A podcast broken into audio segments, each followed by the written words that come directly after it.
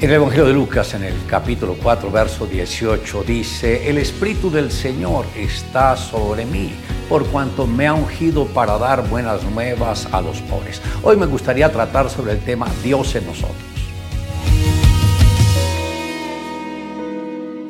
Jesús cuando fue bautizado, los cielos se abrieron y el Espíritu de Dios descendió sobre él en forma como de paloma. Y vino una voz del cielo que decía, este es mi Hijo amado en el cual tengo complacencia. Luego Jesús fue llevado por el Espíritu al desierto para ser tentado por el diablo.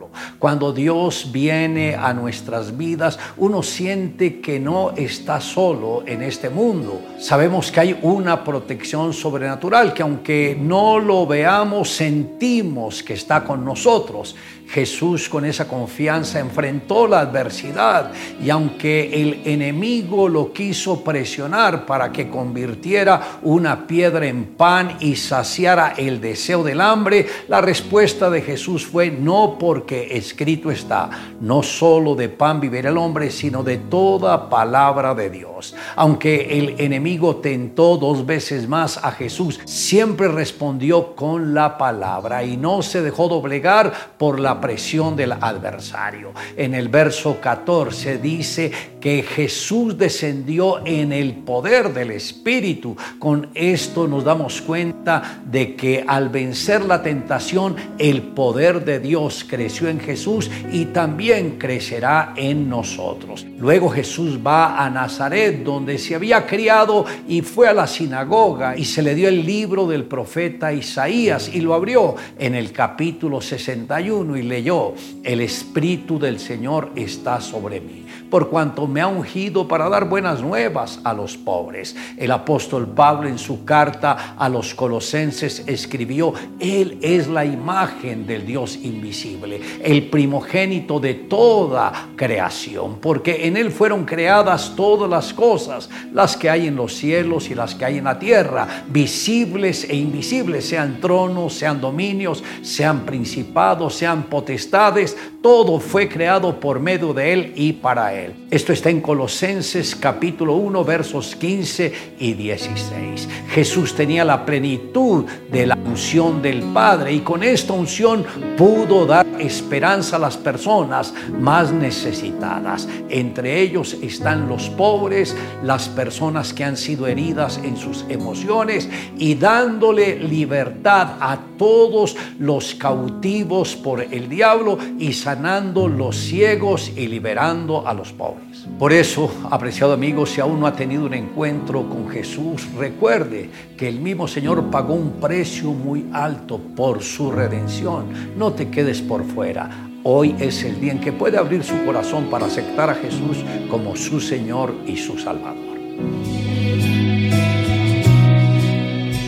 Brian, un joven estadounidense de 27 años de edad, se encontraba solo en su habitación descansando del afán diario, ya inclinada la noche. De pronto comenzó a escuchar una voz que le hablaba directamente a él, que provenía de la nada. Esto provocó temor en aquel joven. Al siguiente día, al tratar de indagar de dónde provenía esa voz, preguntó a su familia si alguien había escuchado una voz en la noche anterior. Respondiendo ellos de una forma sincera, le manifestaron que no. Eso mantuvo inquieta la mente del joven durante todo el día. A la noche siguiente la misma voz se encontraba presente, perturbándole de nuevo, evitando de que él pudiera dormir tranquilamente. El joven fue llevado al médico para ser evaluado. En la Biblia encontramos un caso similar, pero a la vez muy diferente, sobre un joven que un día escuchó una voz. Ese joven reconocido bíblicamente como Samuel se encontraba descansando en el santuario cuando de repente escuchó una voz que le llamaba por su nombre. El joven Samuel inmediatamente se levantó y se presentó ante el sumo sacerdote Elí, creyendo que era él quien lo llamaba.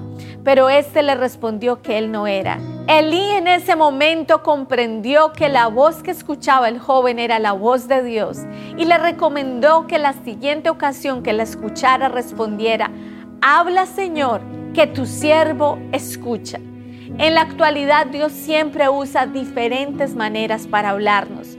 Puede ser que no percibamos de forma audible su voz, pero Él usará diariamente algún método para hablarnos a cada uno de nosotros en cualquier circunstancia que nos encontremos. Si no ha aceptado a Jesús, este es el momento en que lo puede hacer. Puede acompañarme en esta oración. Señor Jesús, hoy reconozco que soy pecador. Hoy sé que tú pagaste un precio muy grande por mi vida. Soberano Dios, abro mi corazón y te acepto como mi Señor y mi Salvador. Señor Jesús, yo sé el precio que tú pagaste por mi salvación, pero ahora confío en que tú estás en mi vida. Te amo Dios, en Cristo Jesús. Amén. Declare juntamente conmigo, Él es la imagen del Dios invisible, el primogénito de toda creación.